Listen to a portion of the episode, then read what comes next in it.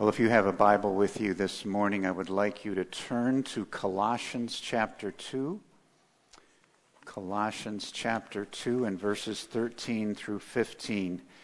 If you're visiting with us this morning, normally I would be standing up at the pulpit um, sharing this with you, but uh, I have been out of the pulpit for the last four weeks with a bulging disc and uh, some pretty severe nerve pain down my right leg.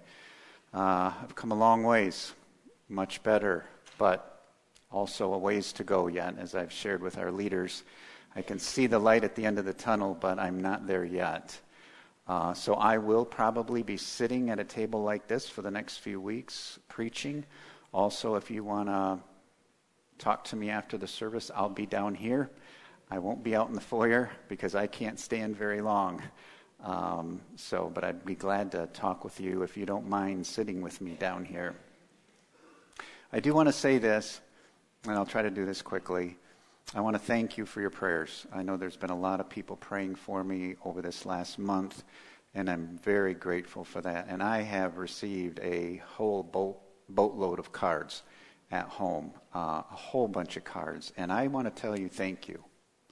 Um, and if you send a card, I want you to know I do take the time to read through it very carefully and am very encouraged by each and every card. So thank you for those of you who have done that. Uh, I uh, also want to thank the uh, church staff for their graciousness these past four weeks. I have been working for the last four weeks out of my home office, um, but I haven't physically been here at the church, and uh, that's not the same. And so they have been very gracious and very kind in adjusting to that. And I want to say a special, special thank you this morning to Pastor Chad. Uh, he has went above and beyond, really stepped up these last four weeks, preaching the last three out of the four Sundays, um, doing the funeral service we had this past week, which I would have normally done and so he has been phenomenal, and I really want to thank him for that. And if you haven't had a chance to tell him thank you, uh, I would really encourage you to do so. Well, enough about my situation. Um, tonight, tonight we have an exciting baptism membership service planned. We have 19 people who are going to be joining our church tonight 19 people will be sharing their salvation testimonies. And I don't know about you, but I'm super excited about that. And that is wonderful. So if uh, you can make it out tonight, I think it will be very encouraging for your heart to, to hear all of these testimonies and to welcome these people to our church family. Well, we are returning this morning to the subject of spiritual warfare. If you're a regular part of our church, you are aware that I have been preaching through the book of Ephesians for the last year and a half. Um, and we have come now to Ephesians chapter 6 and verses 10 through 20, that whole section which I started to go through um, slowly and carefully really focusing on two things spiritual warfare and putting on the armor of God. And I know a number of you have pointed this out to me. I did two messages on spiritual warfare, and bam, down I went. So um, I have experienced over this past month some spiritual warfare. However, I've had a lot of time to think and a lot of time to pray about this whole subject of the intensity of spiritual warfare in the lives of God's children. And what I'm going through is small, very small, compared to what other Christians are going through. And I know, as a senior pastor, that even right now in our church family, we have some people going through some really intense spiritual warfare in their marriages. I know that. We have some people who um, I would guess, again, I don't, I don't know this for a fact, but I'm just guessing among us, we have people really struggling with certain sins. And the warfare is intense in your life. Maybe you're sitting here this morning and there's some sin in your life that you're really, really struggling with. And I'm guessing there are people among us who are struggling with spiritual warfare in psychological and emotional ways. Um, it is very real, very much a part of our lives. And so I had these messages a month ago, and then next week we're going to start looking at the individual pieces of the armor of God and trying to think in this communion time how to connect them together. And there was a passage that I wanted to use in this series, and I didn't know where. And so I'm using it here, and, and that is Colossians 2, verses 13 through 15. And it, this is a very important passage of Scripture on spiritual warfare. Um, it's, so it's a slight departure from the book of Ephesians, but it has a lot to do with the book of Ephesians. So in Colossians 2, verses 13 through 15, we read, the Apostle Paul writes, And you who were dead in your trespasses and the uncircumcision of your flesh, God made alive together with him, having forgiven us all our trespasses, by canceling the record of debt that stood against us with its legal demands. This he set aside, nailing it to the cross. He disarmed, now watch this, he disarmed the rulers and authorities and put them to open shame by triumphing over them in him, in Christ. Well, our first point this morning is the importance of the cross. There is a foundational scriptural principle that must lay the groundwork for all spiritual victory. So here's the big idea of my message this morning. If you remember nothing else, this is what I want you to take away this morning. The spiritual victory of every Christian is found at the cross. The spiritual victory of every Christian is found at the cross. The only reason we have any victory over sin is because of the cross. The only reason we have any victory over Satan and his demonic forces is because of the cross. And this is a really unique passage. And I say that unique in the sense that we really don't find this kind of truth taught in the same way anywhere else. And here in this passage, we find two amazing things happened because of the cross. Dead men were made alive, and God forgave us all our sins. Dead men were made alive, and God forgave us all our sins. Let's take the first part of that. Dead men were made alive. Verse 13, and you who were dead in your trespasses and the uncircumcision of your flesh, God made alive together with him. Before we trusted Christ as Savior, when our hearts were uncircumcised, the Bible says we were spiritually dead, completely separated from God. And this should not be surprising to us because we have learned this in the book of Ephesians. In Ephesians chapter 2 and verse 1, that famous section there, and it says, And you, and you were dead in the transgressions and sins in which you once walked. You, that's before you came to Christ. And you were dead in your transgressions and sins in which you once walked. We as Gentiles, it says in Ephesians 2, verses 11 and 12, it says, We were the uncircumcision. Our hearts were uncircumcised because it says that we were separate, separated from Christ, without hope and without God in the world. We were a spiritual, you were a spiritual corpse, unresponsive to God. Our lives apart from Christ we're dominated by the world, the flesh, and Satan.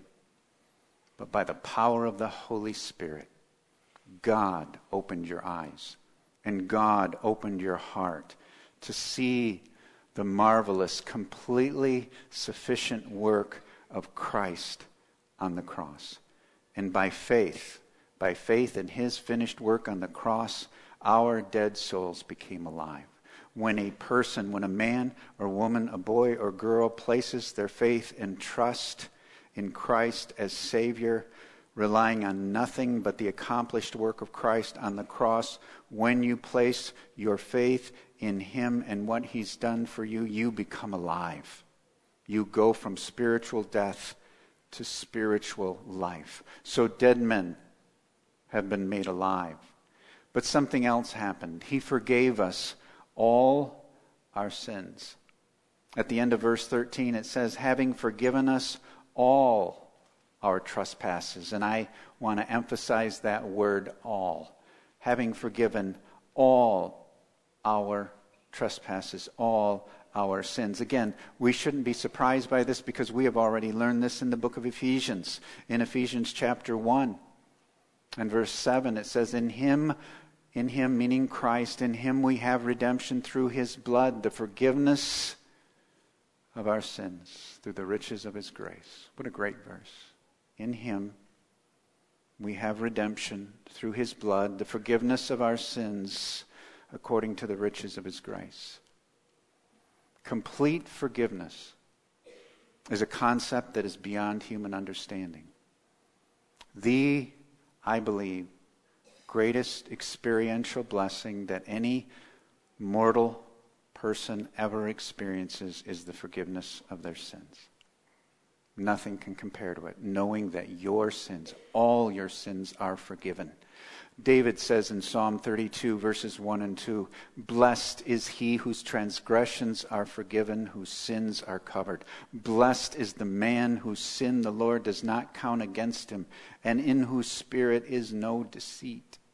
Blessed is that person whose transgressions are forgiven. Blessed is the man whose sin the Lord does not count against him.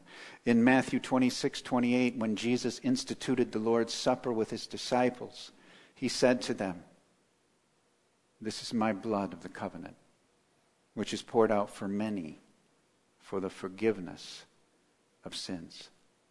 So dead men are made alive and we are forgiven of all of our sins. How did that happen at the cross? How did the cross make that possible? And that's our second point this morning. What happened at the cross? Well, verses 14 and 15 provide us with an important New Testament answer to the question what happened at the cross? And again, as I said before, we learn something here that we don't learn anywhere else in, in, in quite the way we learn it here.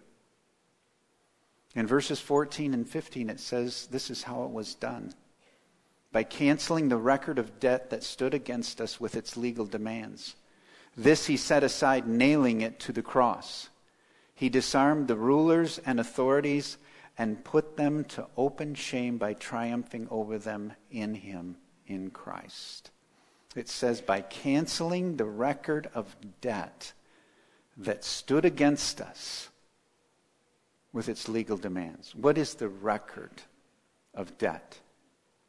Well, the record of debt is the demands and accusations of the law of Moses. The law of Moses is perfect.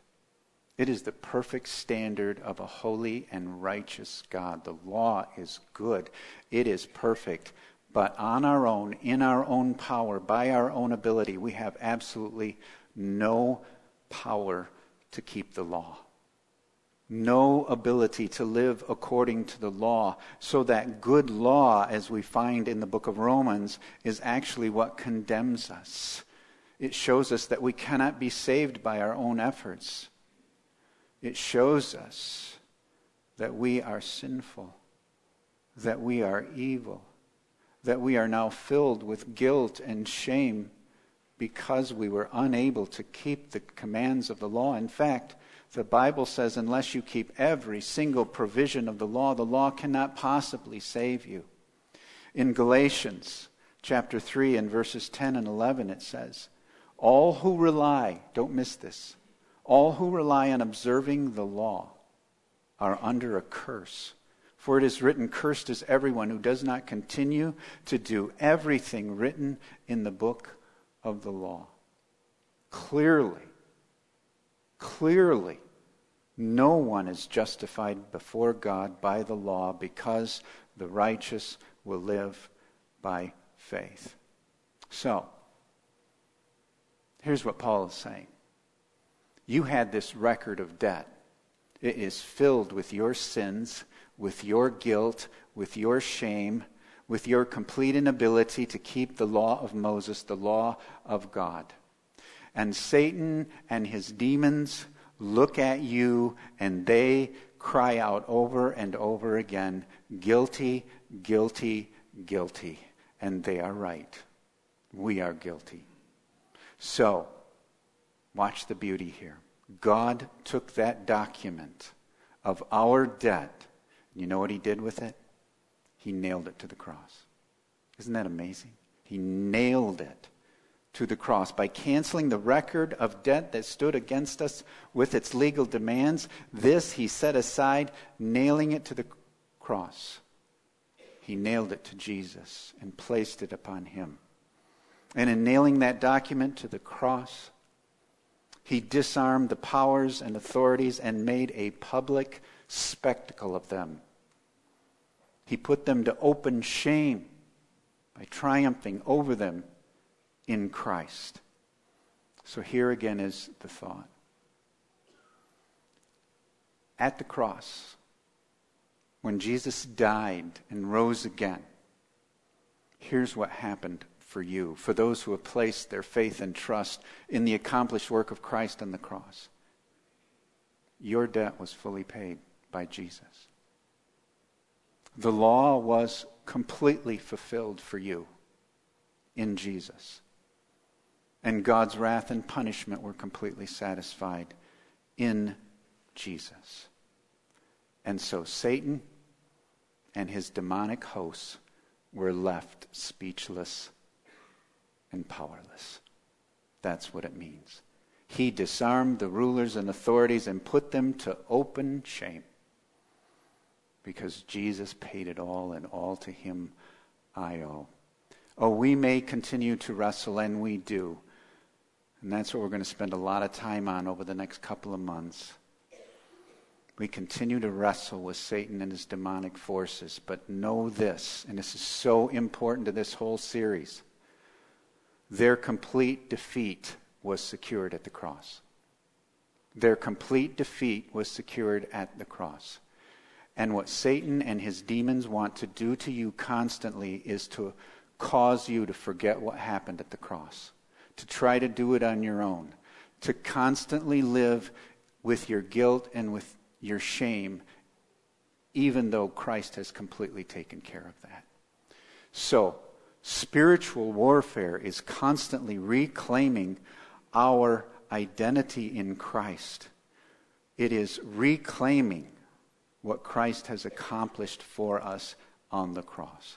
So as we share the Lord's Supper together this morning, God wants us to be humbly overwhelmed with the power of the cross, humbly overwhelmed with how important the cross is as we share the bread and the cup together, let us praise God for the cross. There is a story that's told about Napoleon Bonaparte when he was trying to conquer the world, that he was at a meeting with his generals. And he laid out a map of the world and he said, Men, I could conquer the whole world if it weren't for that one red dot on the map. And that one red dot was the British Isles, the one area of the world that had fiercely resisted him and would not allow him to conquer them. Let me tell you, folks, this morning, Satan stands with his demonic hierarchy, his generals, and he lays out a map of the world and he says to them, I could conquer the whole world if it wasn't for that one red spot. And that one red spot is the cross of Jesus Christ. That one red spot is Calvary. Because of Calvary, he will never be able to conquer us. Victory in spiritual warfare, putting on the armor of God, is about living in the victory that is already ours because of Christ's death on the cross. In Galatians chapter 6 and verse 14, the Apostle Paul said this May I never boast except in the cross of our Lord Jesus Christ, through which the world has been crucified to me and I to the world. As we take the bread and the cup this morning, I want you to think very carefully. May we all say in our hearts, May I never boast. May I never boast except in the cross of our Lord Jesus Christ. At this time, we will share the Lord's Supper together.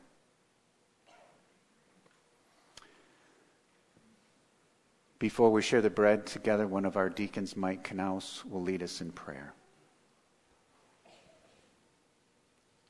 Dear Lord, uh, thank you so much for what you've done for us on the cross, and I pray that you would help us to, as we take the bread this morning, to remember, because um, it's so easy to forget, to rem- remember what you've done for us, that you've taken away our sins that you've, you, your body was broken so that we could be made whole. Lord, please help us to remember. And for those who, who don't know you this morning, I pray that you would just convict them of their sins this morning to, and give them a hope to see that they can believe in you, that you have conquered death, that you've conquered their sin, that it was all nailed to the cross.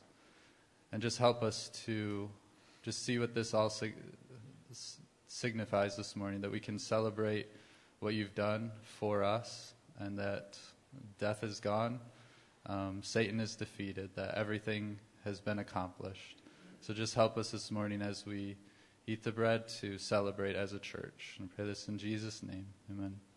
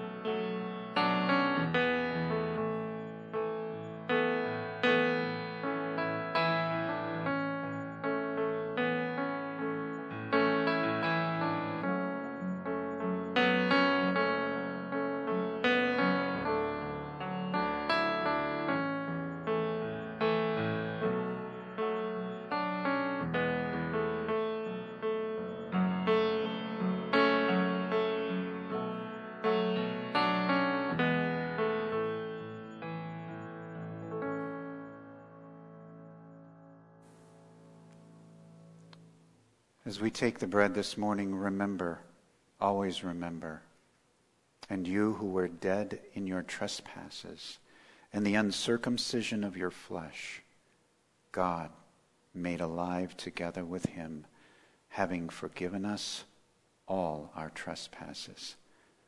Let's eat together.